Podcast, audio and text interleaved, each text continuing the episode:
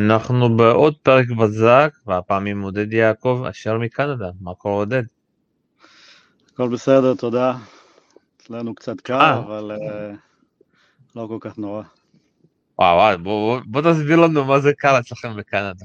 לא, הי- היום מינוס אחד מעלות פה, אבל אה, אני חושב שסך הכל השמש זורחת, אז אנחנו מקבלים קצת אה, את הקרניים החמות האלה. אה, היה חורף לא קשה בכלל, ואו-טו-טו נצא מזה, נגיע לאביב, והכל בסדר. אצלנו, אתה יודע, שבוע של שמש. תאר לעצמי. טוב, שמע, אנחנו ככה מדברים בגלל אה, פליקס ודניס שנתנו אתמול משחק באמת ברמה מאוד כיפית. אה, איך אתה ראית את המשחק הזה, ככה מהעין שלך? תראה, זה, זה תמיד המשחקים האלה, משחקים קצת יותר טעונים. אה, אה, בדרך כלל ששחקנים מאותה מדינה משחקים, במיוחד יריבים כאלה צמודים, שגם אה, הולכים אחורה לכל תקופת הנוער וגדלו ביחד, אז בדרך כלל יש הרבה מטענים נוספים לתוך משחק כזה, אבל אני חושב שסך הכל הרמה לא ירדה, והייתה רמה טובה מאוד. אה, אם אני לא טועה, אז אה, פיליקס עדיין, זו הפעם הראשונה שפיליקס מנצח את דניס בבוגרים, ב-ATP, ובמיוחד בגרנדסלאם, הוא הפסיד פעמיים ב-US Open, וזו הפעם הראשונה שלו.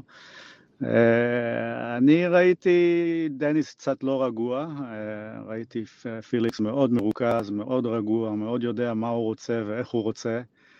ואני שואל את השאלה, אתה יודע, שוב עולה לי השאלה הזאת, כמה, כמה דניס מאורגן עם המשחק שלו, כמה, כמה אולי חסר לו מאמן על הספסל, מאמן מישהו שככה באמת אה, נותן לו את, ה, את, ה, את הרוגע ואת ההכוונה הייחודיים שצריכים ברמה הזאת, מה שיוז'ני עשה איתו שנה שעברה. אני לא יודע את הסיבה למה... למה הוא עדיין, אה, למה, למה יוז'ני לא נמצא איתו שם, אבל... אה, אני מאמין חושב- בגלל הקורונה, לא. יכול להיות, אני לא יודע להגיד, אני לא בתוך המעגל הזה, אבל אני חושב שאתה יודע, במעמדים האלה, במשחקים מהסוג הזה, בשלבים המאוחרים, המתקדמים של גרנדסלאם, אתה צריך את, ה, את הקול הרגוע הזה, או את הפרצוף הרגוע הזה של מישהו שהיה שם, מישהו שמכיר אותך, מישהו שיכול להרגיע אותך, מעבר לבן משפחה. אני אגיד איך אני כאילו רואה את זה מהצד שלי, אה, סט ראשון וגם סט שני, דניס הוביל עם שבירה, ושוב פעם הסרב בוגד בו אה, בנ- בנקודות החשובות, אה, ואתה יודע, כאילו, אתה מגיע מול, מול שחקן שהוא מכיר אותך, הוא מכיר את הסרב גם של הווייט שלך, שהסרב שאתה יודע, גם נדבר קצת אולי אחרי זה על המשחק מול סינר, שבאמת כאילו ככה החזיק, ככה ניצח את המשחק לדניס, והסרב, אתה יודע, לא מגיע, לא מגיע, לא עובד, ודניס ממשיך עם הסרב השני שלו להמר עליו, ואתה יודע, והדאבלים נערמים, ואז הביטחון נאמר, אה, כאילו ככה יורד, וזה שוב פעם, דיברנו על זה גם בפודים האחרים, זה עדיין קצת, אתה יודע, ושוב פעם, זה גם היה ב- ATP Cup, אם- ראית את המשחקים גם מול נובאק, גם במשחק השני, הוא הפסיד שם על ה serve. ואתה יודע, היינו איתו, אה, נכנסנו ככה למסיבת עיתונאים שהייתה בהונלנד בסן פטיסבורג, ושאלתי אותו את השאלה הזאת, מה, מה יהיה עם הדאבלים? הוא כזה ענה בצחוק כזה, תשאל את יוז'ני. למה, למה, כאילו, אני, אתה יודע, אנחנו לא עיוורים, הם מדברים על זה, אבל שוב, זה, זה עד כדי כך מנטלי, אה, תראה, אני, אני חושב שאנחנו, מדובר בשחקן מאוד ייחודי מבחינת אה, רמת הסיכון שהוא משחק וכמות הסיכונים שהוא לוקח, והוא מין, אה, אתה יודע, סוס פרק כזה, ואני חושב שהנקודות, הרג... ברגעים רגישים, במעמדים מאוד אה, מלחיצים, אני חושב שיהיה breakdown של, של אלמנטים מסוימים, מה עוד שהוא הוא, הוא לא, אוהב, הוא לא אוהב לשחק עם, עם, אה, עם רמת ביטחון גבוהה מבחינת החבטות, הוא אוהב לקחת הרבה ריזיקות. וזה חלק, חלק ממשמעת שאתה בונה יחד עם המאמן שלך, בשלבים שאתה מתקדם באמת לצמרת העולמית, אתה צריך לדעת לשחק את האחוזים.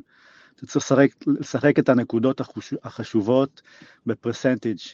ואני חושב שהנטייה שלו עדיין להתפרע היא נטייה שעולה לו הרבה פעמים אה, מחיר גבוה, הרבה פעמים הוא יוצא מזה, אבל הוא יוצא מזה, אתה יודע, ככה בצורה קצת עקומה, ולא... הייתי מצפה באמת להתבגרות בקטע הזה. אני הרגשתי שעם יוז'ני לידו, הדברים נראו הרבה יותר טוב. הרגשתי שבאמת יוז'ני מאפס אותו בכיוונים האלה, ש, ש, שכשמגיעים לרגעים החשובים, שמגיעים לנקודות החשובות, אתה יודע, הוא משחק ביותר, יותר לפי האחוזים.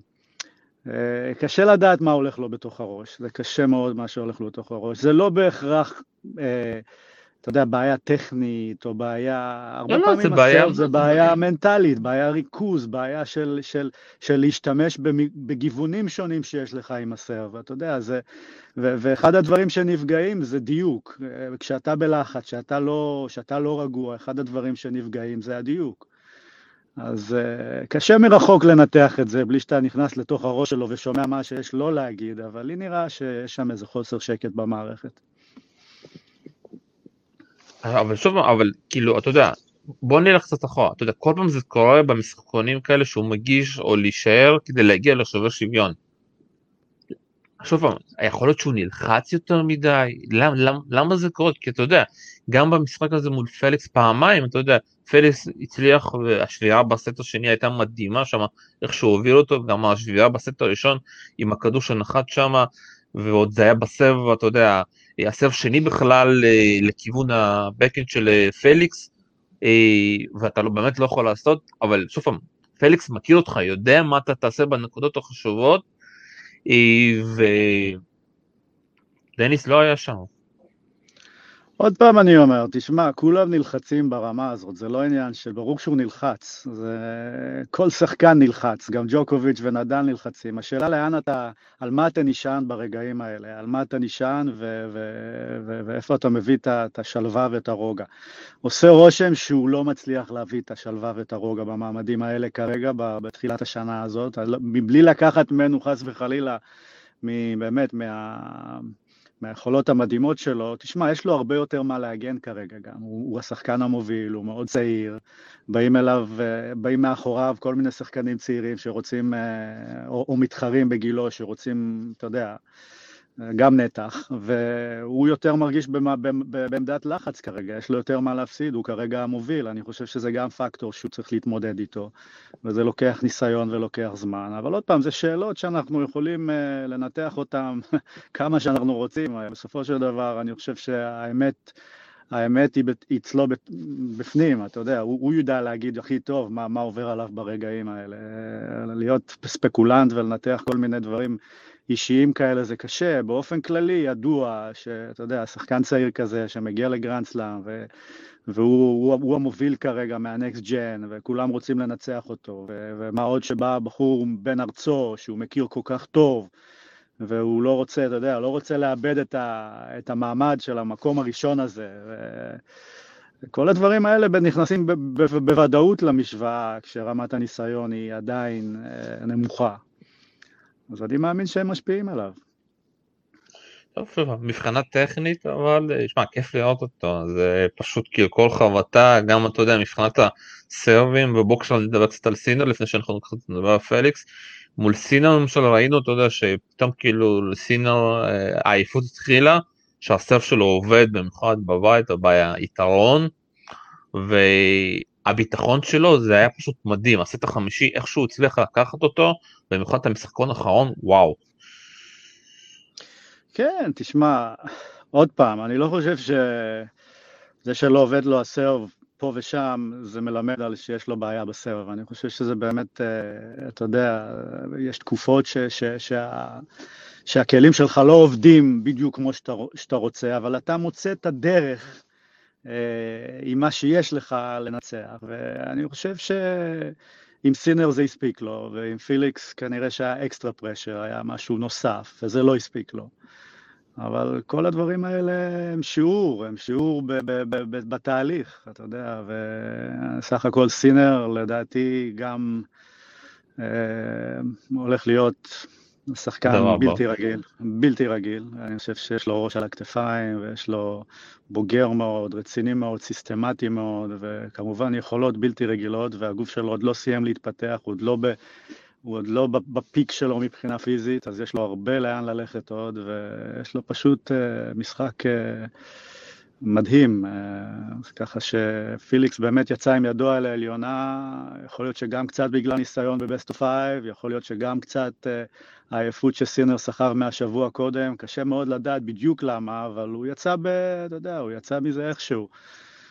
אה, אני, אבל שוב פעם, אבל דניס כמובן, אבל שוב פעם, העניין פה זה, שוב פעם, אתה יודע, לשחקנים ברמות כאלה אין, אין דבר כזה שסרבה. העניין פה סב בנקודות החשובות.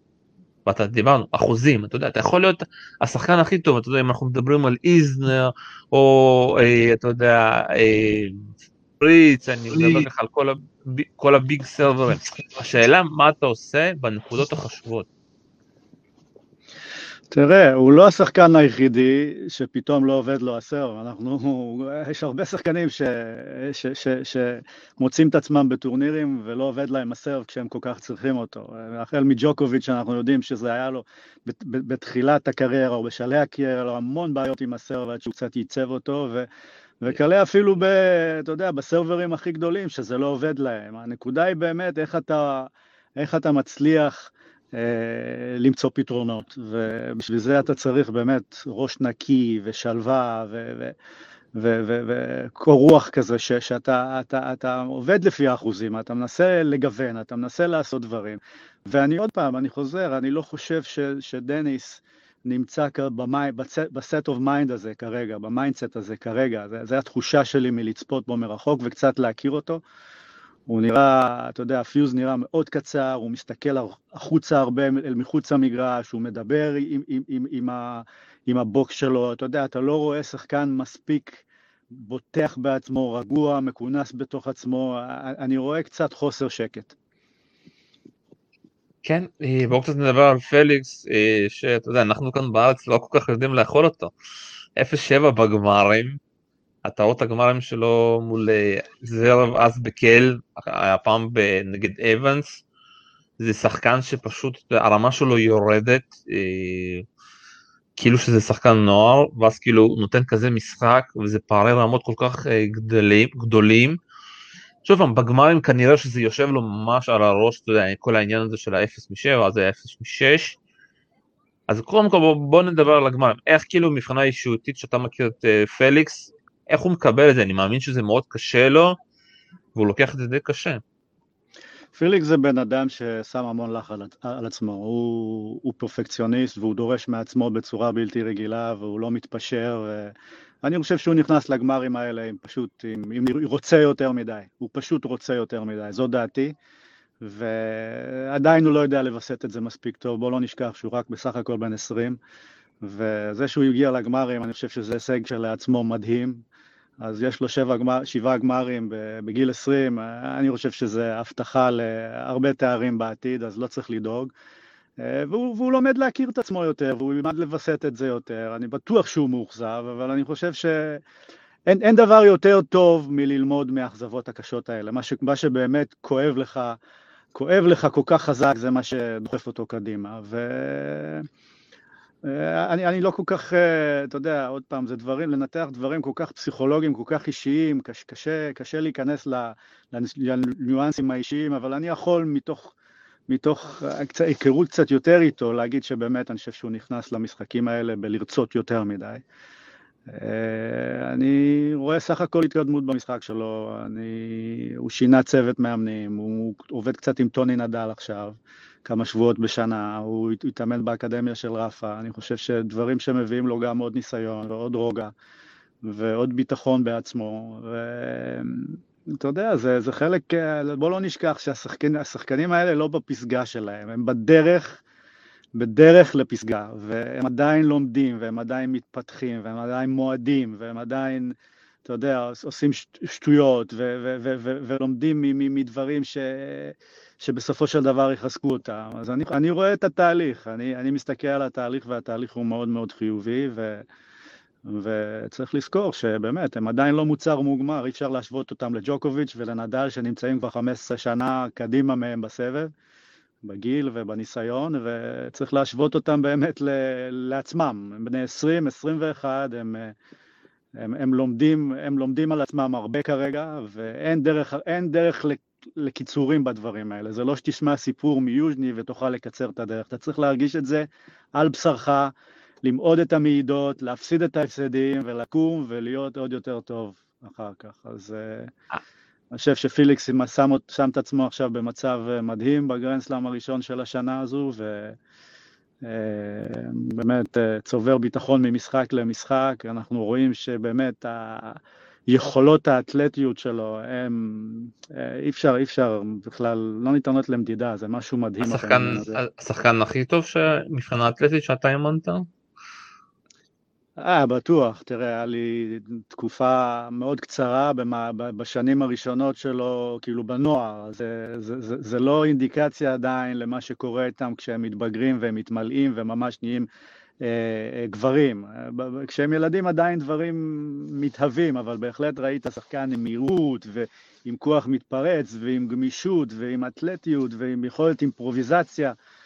ואתה יודע, הדברים האלה מתחברים כשאתה נהיה, כשאתה בוגר, כשהגוף שלך גומר לגדול, זה מתחברים לדברים פנומנליים. ושניהם דרך אגב, גם דניס הוא... כן, כן, דניס. הדברים שהוא מסוגל לעשות עם הגוף שלו. אי אפשר ללמד כאלה דברים. אני אגיד לך מה כאילו, אתה יודע, גם כשהוא נכנס לכאן, אני, כאילו, הפחד שלי מפליקס, אחרי ההפסד שלו לזוורב בגמר גמקן ואחרי זה היה לו עוד הפסד קשה לשוורצמן הוא נעלם אתה יודע הרגשנו שוב פעם מרחוק קצת שההפסדים האלה הוא לקח מאוד קשה והוא הפסיד אחרי זה סיבובים ראשונים. הקטע אתה יודע איך שפליקס גם בגיל שלו הוא, הוא יצליח ובמשחק הזה אתה יודע הוא מאוד הפתיע אותי בבגרות שלו הוא, הוא, הוא היה ב down שבירה גם בסט הראשון גם בשני יצא ממנו מעולה בסט השלישי היה בפיגור על ה game שלו והצליח עם כמה סרבים טובים, ופה סוף סוף ראיתי את הבגרות המנטלית שלו פתאום שמגיעה ומצילה אותו. זה שוב פעם, זה הבעיה שלי, איך הוא ידע שוב פעם לשכוח מההפסדים אה, כדי להגיע למשחק הבא כמו שהוא הגיע למשחק הזה, הוא שכח את כל מה שהיה עד עכשיו והגיע פרש ממש מבחינת הראש, שזה ממש הפתיע אותי. תשמע, שחקן טניס ברמות הגבוהות ביותר חייב לדעת למחוק. אם הוא לא יודע למחוק, הוא לא יכול לשרוד אה, בכלל בצמרת אה, של הספורט. אה, למחוק גם את הדברים, ההצלחות הכי גדולות, ולמחוק בטח את הכישלונות ואת המעידות הכי, הכי משמעותיים. זה, אתה חייב לדעת למחוק, וכל יום זה יום חדש, ו, ו, ואתה לומד מ... מסיטואציה לסיטואציה, וזה בעצם הניסיון, הלמידה מתוך סיטואציה לסיטואציה. ואתה יודע, כשהראש פתוח והראש רוצה ללמוד, ואתה עושה ניתוח נכון של, של הסיטואציות אחרי משחק, ואתה מבין מה, מה עשית, ואתה מודע למה עשית, ואיך אתה צריך לעשות את זה בפעם הבאה, זה, זה תהליך למידה, זה, אתה יודע, ל, ללמוד את החבטות זה משהו אחד, ללמוד לרוץ מהר זה, זה עוד משהו אחד. אבל ללמוד להכיר את עצמך, ואיך אתה מתנהל בסיטואציות האלה, ואיך אתה מתנהל בזמן לחץ, ואיך אתה מתנהל במעמדים הכי גבוהים, זה לוקח שנים. זה לוקח שנים, זה לא זבנג וגמרנו, ואני חושב ששני הבחורים האלה אה, מגלים, אה, אתה יודע, אמביציה אדירה מאוד לעלות לצמרת, ובדרך ללמוד על עצמם יותר ולהשתפר כשחקנים, כמתחרים. אה, שוב פעם, זה שתי אישיויות שונות לגמרי, ופיליקס בוגר מאוד לגילו, ועם הראש על הכתפיים, ואתה רואה את ה... אתה רואה את ה...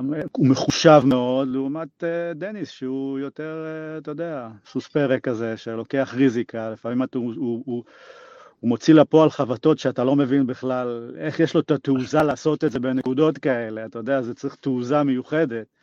אבל זה הוא, ואני מאמין שהוא ילמד קצת ככה למתן את זה בנקודות החשובות ולשחק יותר את האחוזים, ובככה לתת, ובאמצעות זה לתת לעצמו צ'אנסים, יותר צ'אנסים, אה, אני חושב לנצח יותר חלק, ו... זה, זה, זה עניין של זמן לדעתי, עניין של זמן, הכוונה ורצון ללמוד. הוא כן עובד עם, אתה יודע, אולי עם פסיכולוג, עם אנשים שעוזרים לו מבחינה מנטלית, פליקס? אני, אני, אני לא כל כך במעגל, אני לא, אגיד לך את האמת, אני רק שומע מצד שלישי, אני לא, לא כל כך במעגל הפנימי, אבל uh, פיליקס, בוא לא נשכח, היה ככה מגיל מאוד צעיר, הוא היה תמיד בוגר לגילו. בגיל 12 הוא התנהג כבר בו בן 15, ובגיל 15 הוא התנהג כבר בו בן 18, כך שהנתונים הבסיסיים שלו זה בחור בוגר, מחושב, אינטליגנטי מאוד, מאוד מאוזן בחיים. הוא, יש לו גם תחביבים, והוא איש משפחה, והוא מאוד מאוד מאוזן. אה, ככה שאני לא מתפלא שהוא נראה ככה, ויכול להיות שיש לו עזרה, אני לא יודע להגיד. לא, אני אגיד לך למה, כי עכשיו, אתה יודע, זה פתאום נהיה טרנד חדש, כמו שאנחנו רואים אצל איגה שוונטק, שהיא מתחילה להסתובב עם אה, מאמנת מנטלית לכל הסלאמים, אתה יודע. ושוב פעם, אצלה זה כזה, אתה יודע, באופן פומבי כזה, שהיא מדברת על זה באופן חופשי, שהיא נעזרת. ואולי זה סוף סוף, אתה יודע, זה גם איזשהו מישהו, אישו שהולך להיות בסבב, שכן, מותר לדבר, אתה יודע, על דברים כאלה ומותר להיעזר. ולא בכזה... תראה, סך הכל כשמדובר בביצועים של בני אדם, אז ללא ספק הצד המנטלי הוא צד קריטי. בטניס אנחנו יודעים, רמת הלחצים ו... והבדידות והצורך להיות, אתה יודע, לבד ככה על המגרש כל הזמן, זה בהחלט לא קל. אני חושב ששחקנים שרוצים להתקדם ורוצים להגיע לצמרת, אתה יודע, הם מוצאים כל, לעבוד על כל פסיק שאפשר, ואם הם אה, מרגישים את הצורך לדבר עם מישהו על החיים שלהם או על הטניס שלהם, אז אני חושב שזה דבר, אה, אתה יודע, זה חלק ממדעי הספורט היום, גם הפסיכולוגיה זה חלק ממדעי הספורט. זה אולי הצד הפחות מדובר, כי זה צד יותר פרסונלי ואישי ופחות מדיד, לעומת כושר גופני למשל, שאתה יודע, זה מדיד יותר, אפשר, אה, אה, אתה יודע, לכמת דברים. בצד הפסיכולוגי זה מאוד אינדיבידואלי, זה מאוד אישי, זה, זה, זה מאוד פרסונלי, זה לפעמים לא קשור לפסיכולוגיית ספורט, זה קשור באמת לדברים שלך כבן אדם. אה, וזה בהחלט לא בושה, אתה יודע, ללכת לכיוונים האלה, ואני חושב שאנשים בדרך כלל לא נוהגים לדבר על זה, אבל ב- לפעמים כן חושפים בשלב מסוים את הדברים האלה. אני לא יודע אם זה נכון, אבל דניס כן אמר שהוא מדבר עם הפסיכולוג של יוז'ני. יוז'ני ככה מנסה ככה להכניס את כל האנשים שלו, והוא כן אמר שזה כן עוזר לו אז בסן פטרסבורג, לא, מעניין אם זה ממשיך.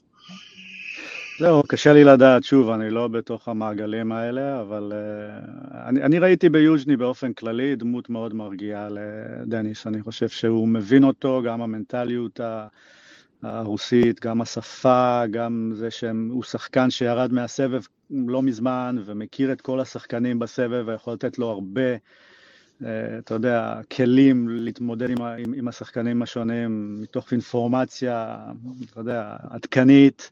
אני חושב שהוא מבין את הלחצים שלו, אני חושב שהוא, אתה יודע, הוא אפילו דומה לו בקטע שהוא שניהם שיחקו עם בקנד יד אחת, הוא מבין כאילו, הרבה דברים שהתלבשו לי אה, מאוד טוב. גם, בשיג... גם, גם בשיגעונות שלהם. אה, כן, תשמע, לכל שחקן טניס יש סוג מסוים של שיגעונות, אה, לפעמים מוחצן יותר, לפעמים מוחצן פחות, אבל כשיש לך מישהו שככה מבין אותך והיה במצבים האלה, והוא גם לא בן משפחה שקל לך יותר לדבר איתו ולשוחח איתו, לפעמים זה קשה לעשות את זה עם בן משפחה. אה, אבל אה, אז מה אני אגיד? אני לא יודע, אני חושב שהוא צריך מישהו בספסל שלו, זה מה שלדעתי הוא צריך מישהו בספסל שלו. טוב בוא נדבר על אה, אסלן קרצב שישחק מול פליקס. אה, שוב פעם אנחנו יודעים עכשיו אתה יודע את כל הסיפור של אסלן שהוא התאמן אצלנו בארץ ובגיל 16 עזב ככה לרוסיה אתה פשוט אני לא זוכר את הזמנים אתה הכרת אותו שהוא... אני אגיד לך את האמת, אני, אני עוקב אחריו כבר שלוש שנים, אני קצת, אתה יודע, מופתע לטובה איך הבחור הזה באמת קם והלך מהארץ בגיל 16, יחד עם אבא שלו, שהיה לו drive בלתי רגיל. ואני מכיר את הסיפור קצת יותר מקרוב. בתחילת שנות האלפיים אני הייתי אחראי על הפנימייה בווינגייט, וזה היה הדור של יוליה גלושקו, ובן צבי, וויינטרופ, ואסלן קרצב. היה בתוך הקבוצה הזאת, הוא היה שנתיים צעיר, הוא היה בן 10 אז, 11, יצא לי שנתיים להיות במס... אחראי על המסגרת הזאת, והוא היה שם, אני לא, לא יכול להגיד שהיה משהו מיוחד בילד הזה מעבר לתשוקה אדירה. אבא שלו היה על הגדר כל יום, כל יום, דוחף אותו, דוחף אותו, דוחף אותו. אה, להגיד לך שהיו סימנים שיצא שחקן כזה, ממש לא. אה, ואז באמת הדרך, אה, אתה יודע, הוא נעלם מה... מה... מה, מהסביבה הישראלית, והם הלכו ועשו את הדרך שלהם ברוסיה. אני מוריד את הכובע, אני חושב שזה שחקן מדהים, מה שהוא, מה שהוא הצליח לעשות אתמול, ובכלל בשנה וחצי האחרונות. אני קצת מסתכל על הצ'לנג'רים ועל התחרויות יותר נמוכות. השחקן הזה, הוא דופק בדלת כל שבוע. כל שבוע, וראינו אתמול גם... Uh, למה? כי יש לו באמת, אה, יש לו באמת ארסנל יפה מאוד של כלים שהוא יודע להשתמש בהם יפה, וזה רק הוכחה ש, שלפעמים שחקנים מבשילים קצת יותר מאוחר, גיל 27 לחבר את הדברים, זה, זה, זה טרנד קצת חדש, אבל אה, הנה, זה אפשרי, ואם יש לך את האורך רוח ואת הסבלנות להמשיך להיות שם, תראה מה זה, זה... אז אתה יודע, זה נכון ש... אז זה נכון שאתה יודע עכשיו כאילו החובבי הטניס אומרים אוף אנחנו עוד, עוד פעם הפסדנו איזשהו שחקן שלנו ונתנו לו ללכת ומצד שני יש כאלה אם הוא היה נשאר בארץ הוא היה עכשיו מאמן באיזשהו מועדון. אז תראה אה, זה חוכמה בדיעבד להגיד את זה אבל uh, אתה יודע אנחנו תמיד צריכים גם uh, להסתכל על עצמנו בראי ולהגיד האם עשינו הכל בשביל כל השחקנים האלה להתפתח וכנראה שלא. Uh, עוד פעם, אני, אני, אני לא חושב שהיה פה, ראו, ראו איזה פנומן שיכלו להגיד, אתה יודע, אנחנו מפספסים מישהו, אבל לא בהכרח צריך לראות פנומנים, uh, צריך, צריך לתת צ'אנס כמעט לכל ילד לאיכשהו להתפתח, אני חושב שהם משתדלים לעשות את זה. ויכול להיות שפשוט ברוסיה היה לו הרבה יותר קל, אתה יודע, הוא בא משם, המשפחה באה משם, היה לו פלטפורמה תחרותית, היה לו גיבוי מאיזה מועדון, היה לו אולי אפילו איזה מישהו שמממן, יכול להיות שפשוט היה לו יותר קל שם לממש את עצמו. אני לא יודע שוב את הסיפור, אבל uh, קל להגיד בדיעבד, ישראל פספסה. זה לא... אתה יודע, נכון, נכון, ש, נכון, נכון שיש לנו מעטים מאוד, אבל uh, אנחנו כנראה גם לא מסוגלים לתת את כל התנאים, אז uh, יצא לך לראות את המשחק שלו מול שוורצמן? ראיתי, ועוד איך, כן. שוורצמן היה חסר אונים, פשוט חסר אונים. אני חושב ש... תראה, המגרש משחק מהר מאוד השנה, וזה לא לטובת שוורצמן, זה ברור לנו. אני חושב ששוורצמן גם לא הכיר את, אה, את סקארצוב, לא כי בסופו של דבר הוא לא, הוא לא, אתה יודע, הוא עוד לא הופיע בהרבה תחרויות ATP ועוד לא ראו אותו הרבה, והוא עשה רושם פשוט חסר אונים. אה, ולזכותו של קרסטב הוא שיחק מדהים, הוא אני אגיד לך, אני אגיד לך שתי דברים שהפתיעו אותי ומעניין כאילו עכשיו שנדבר עכשיו מול פליקס, קודם כל אתה יודע בכל המשחקים הוא לקח אותם אה, ממש די בקלות במיוחד מהסף שלו, אבל במיוחד הריטרן של אסלן הוא לוקח את הריטרן ממש אתה יודע שהכדור בעלייה וככה גם היום היו לו יותר מדי ווינרים וזה משהו די אתה יודע לא אולי לא מפתיע אבל בשבילו הוא, הוא מנצל את האיכויות שלו בצורה מדהימה, אתה יודע, שחקנים מופתעים שעל הכדור הראשון שלהם, על הסרב הראשון, פשוט נכנס עם הכדור הזה. כן, תראה, יש לו את היכולת לשחק מוקדם, הוא יכול לקחת את הכדור מאוד מוקדם, הוא פיזית בנוי מצוין, אני חושב שיש לו שילוב טוב בין הגנה להתקפה, הוא שחקן באמת אה, עם, עם, עם רפוטואר עשיר מאוד, אני חושב שהוא קיבל השראה בלתי רגילה מהחברים שלו, רובלב ו... ומדוודב. בשבוע שעבר, הוא היה חלק מה-ATP קאפ, מהנבחרת של רוסיה, אתה יודע, הוא יצא לו להתאמן איתם, יצא לו להיות איתם, יצא לו לספוג מהם. שבוע שלם, גם לקחת את הגביע, זה בוסט של ביטחון בלתי רגיל, הוא עבר מוקדמות לאוסטרליה, הוא ניצח שלושה משחקים בדואה, אתה יודע, זה כל הדברים האלה התווספו. ו, ופתאום התפוצצו בסיבובים הראשונים של אוסטרליה. אה, זה פשוט אה, מאוד יפה לראות, וקרדיט לזה שהוא גם מצליח, אתה יודע, לשמור על רמת אה, ריכוז מאוד גבוהה, ואתה יודע, עם הראש על הכתפיים, תענוג. לקח, הצילה להם תשע נקודות שבירה, וכל פעם עם serve מדהים מהשני. כן, כן. מבחינת פליקס, אתה יודע, שככה אני דיברתי עם מישהו ואמרנו שה matchup שלו מול פליקס יותר קל מאשר מול אה, דניס, כי מול פליקס זה יותר, אתה יודע, משחק של אה, עניין של אה, פלטים כזה, ששניהם, העניין שאצל אצל פליקס אפשר להגיד שההגנה יותר טובה, בוא נגיד עכשיו אצל שוורצמן, מה כן. אתה חושב מבחינת המצ'אפ הזה? תראה, פיליקס בנתונים שלו הוא שחקן הנתונים הפיזיים שלו, הוא שחקן גבוה יותר, אתה יודע, בשבילו לכסות את המגרש זה הרבה יותר קל מאשר שוורצמן, אני חושב שיש לו גם כלים התקפיים לענות לקרצב, מה שלשוורצמן אין כל כך, לא בסרב ולא ב... אתה יודע, לא במשחק המעבר לרשת, אני חושב שגם העוצמה וגם היכולת של, של פיליקס להתקיף, כמו גם להתגונן, זה, זה סגנון אחר לגמרי מאשר שוורצמן, ככה שיש, אה, פיליקס ישאל את, את, את, את קרצב הרבה יותר שאלות מאשר שוורצמן שאל את קרצב, אתה יודע, שוורצמן בסך הכל ישב על קו הבסיס ולא יכל לעשות הרבה. אז המצ'אפ הוא, הוא, הוא הרבה יותר קשה, אה, אבל מצד שני, אתה יודע, יש פה אלמנטים פסיכולוגיים שגם נכנסים לתמונה. אה, לאסלן קרצב אין מה להפסיד, והוא נכנס עם ביטחון אדיר למשחק הזה. אה, פיליקס לא כל כך מכיר אותו גם, אתה יודע, הוא אולי הספיק המאמן שלו קצת לראות את קרצב ולתת קצת אינפורמציה, אבל יש פה אלמנטים נוספים שנראה איך הם ישחקו בתוך המשחק הזה. איך באמת כאילו אתה יודע מגיעים, מגיעים למשחק הזה מול שחקן שכמעט אף אחד לא מכיר אותו אני מאמין שהם יתקלו משחקים שיגיעו יותר אה, מוכנים אבל בסוף אתה יודע שאתה מגיע למגרש והמגרש כל כך מהיר זה, זה כן מפתיע העניין הזה אתה יודע זה די tricky לשחק שאתה מגיע מול יריב כזה. כן, ללא ספק, אני חושב שזה מה שקרה לשוורצמן, הוא מאוד הופתע מהיכולות וממה שקרצב יכול לעשות, אני חושב ש... אה, אני בטוח שפיליקס גם יצפה בווידאו, ובטח המאמן שלו יצפה בווידאו, ויהיה להם טיפה יותר אינפורמציה, ועוד פעם, כמו שאני אומר, כאילו, זה מצ'אפ טיפה אחר, המשחקון ההגשה של פיליקס זה לא משחקון ההגשה של שוורצמן, ואתה יודע, אני חושב שפה מדובר במשחק אה, שונה לגמרי ממה שהיה בסיבוב הקודם, אבל אה, קרצב צבר ביטחון. אני חושב מבחינת פליקס, אה, אתה יודע, זה עניין, דווקא אצל שניהם, זה עניין כאילו, מה שלדעתי שוב פעם, המצ'אפ תלוי בריטרן.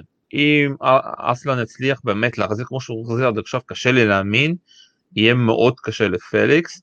וגם מצד שני אתה יודע כמה פליקס הצליח להחזיר בהגשות של...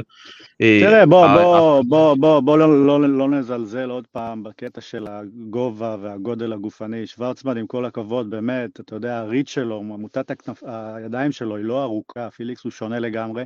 אגב אם אתם מביטים היטב אז אני חושב שפיליקס שינה את העמדה שלו בהחזר ההגשה. יכול להיות שזה בהשפעת טוני נדל הוא יותר אחורה בקו הבסיס הוא נותן לעצמו יותר זמן קצת בסגנון טים ונדל, הוא פחות יושב על קו הבסיס, אה, אני לא יודע אם זה היה רק למשחקים האחרונים, אבל אה, אה, זה ודאי, יש לו הרבה כלים, אתה יודע, לנסות ולנטרל את המשחקון הגשה של, של קרצב. אני אומר עוד פעם, צריך להבין, זה שני שחקנים, זה סגנונות אחרים, שוורצמן ופיליק, זה שני דברים אחרים, וזה כן, כן. הולך להיות מצ'אפ אחר לגמרי.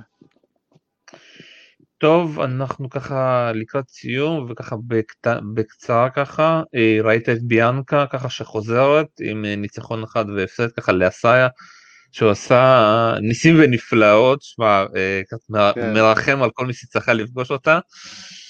איך ככה, איך יצא לך לראות את ביאנקה? אני כאילו, מה שרואים, היא חזרה מאוד מנטלית, היא פשוט גם מדהימה מול הרומניה שניצחה אותה. מול עשה זה כבר באמת זה כבר אה, לא קשור לענף כמו שאפשר להגיד אבל מאוד כיף לראות אותה מחייכת נלחמת כן. אני גם ראיתי אותה מבחינה פיזית היא בצורה טובה. אני מסכים איתך אני גם uh, מאוד מאוד שמחתי לראות את המשחק הראשון אתה יודע אחרי שנה וחצי ופציעות ועניינים לבוא ולתת משחק כזה אפילו שזה היה רק משחק אחד זה סימן טוב זה סימן מעודד ואני חושב שזה פתח אצלה תיאבון. אה, הרבה פעמים קורה ששחקן חוזר מתקופה ארוכה בחוץ, אז המשחק הראשון דווקא טוב, ואחר כך יש נפילה. ובמקרה שלה הנפילה גם באה בגלל יריבה מאוד tricky, ואתה אמרת את זה נכון, זה מין שחקנית לא סטנדרטית, שמשחקת כדורים מאוד מאוד לא סטנדרטיים, מאוד לא צפויים. ובטח כשאין לך עדיין את הביטחון ואת הקצב ואת ה rhythm כזה, אז זה עוד יותר קשה. לשחק, אבל הנקודה המעודדת היא שהיא אפילו ביקשה wild card לשבוע הבא לתחרות במלבורן, והיא רוצה לשחק, והיא יכולה לשחק, והיא בריאה. אז אני מניח שאתה יודע, אם, אם יהיו קצת, אם ייכנסו כמה משחקים ככה מתחת לחגורה שלה, והיא תתחיל לצבור שעות משחק, אה, היא, היא, היא תהיה שם חזרה, אתה יודע, בין, בין הטובות.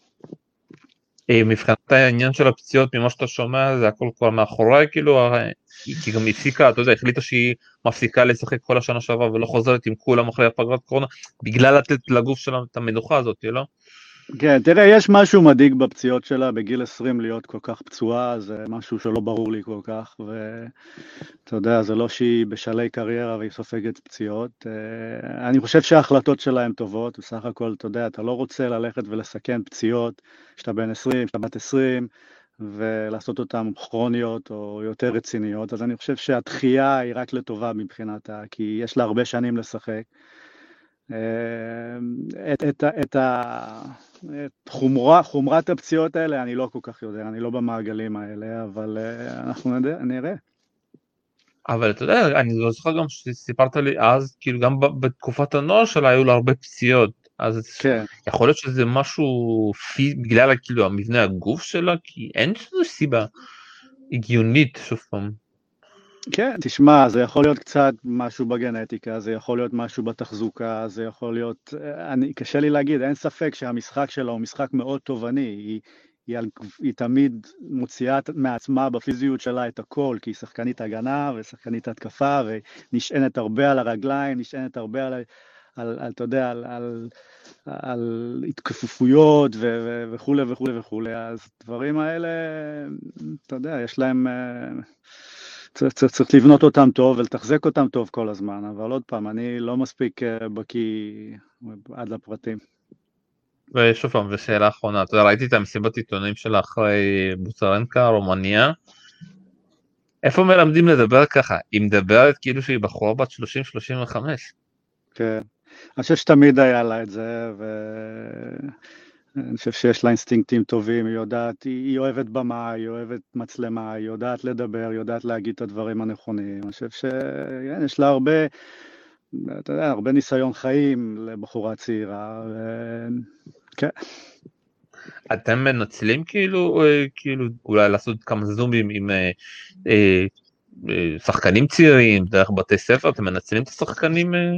אה... תראה, עשינו את זה לכל אורך שנה שעברה, זאת אומרת, מתחילת הקורונה היה לנו הרבה זומים עם השחקנים האלה. עכשיו שהם יותר פעילים והם חזרה בסבב, זה לא אקטואלי, כי הם כולם עסוקים, אבל בתקופות שהיו, ש, שלא הייתה פעילות, אז uh, הם נרתמו כולם, גם פיליקס וגם דניס וגם ביאנקה. לא, לא, לא פעם אחת עשינו זומים ביחד עם השחקנים הצעירים, שהם ככה דיברו איתם וסיפרו את סיפור חייהם, ודיברו על, על כאילו סדר היום שלהם ואיך הם עושים דברים. זה, זה השראה בלתי רגילה, זה, אתה יודע, זה אחד הדברים הטובים שקרו לנו כאן בקורונה, היכולת להיחשף, לחשוף ילדים צעירים באמת אה, במגע כמעט ישיר.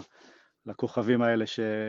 שיכולים לענות להם על שאלות ולשתף אותם בכל מיני דברים. אז אה, למזלנו גם הם כולם טיפוסים באמת אה, נחמדים ונגישים ונותנים מזמנם, אז היו באמת אינטראקציות יפות.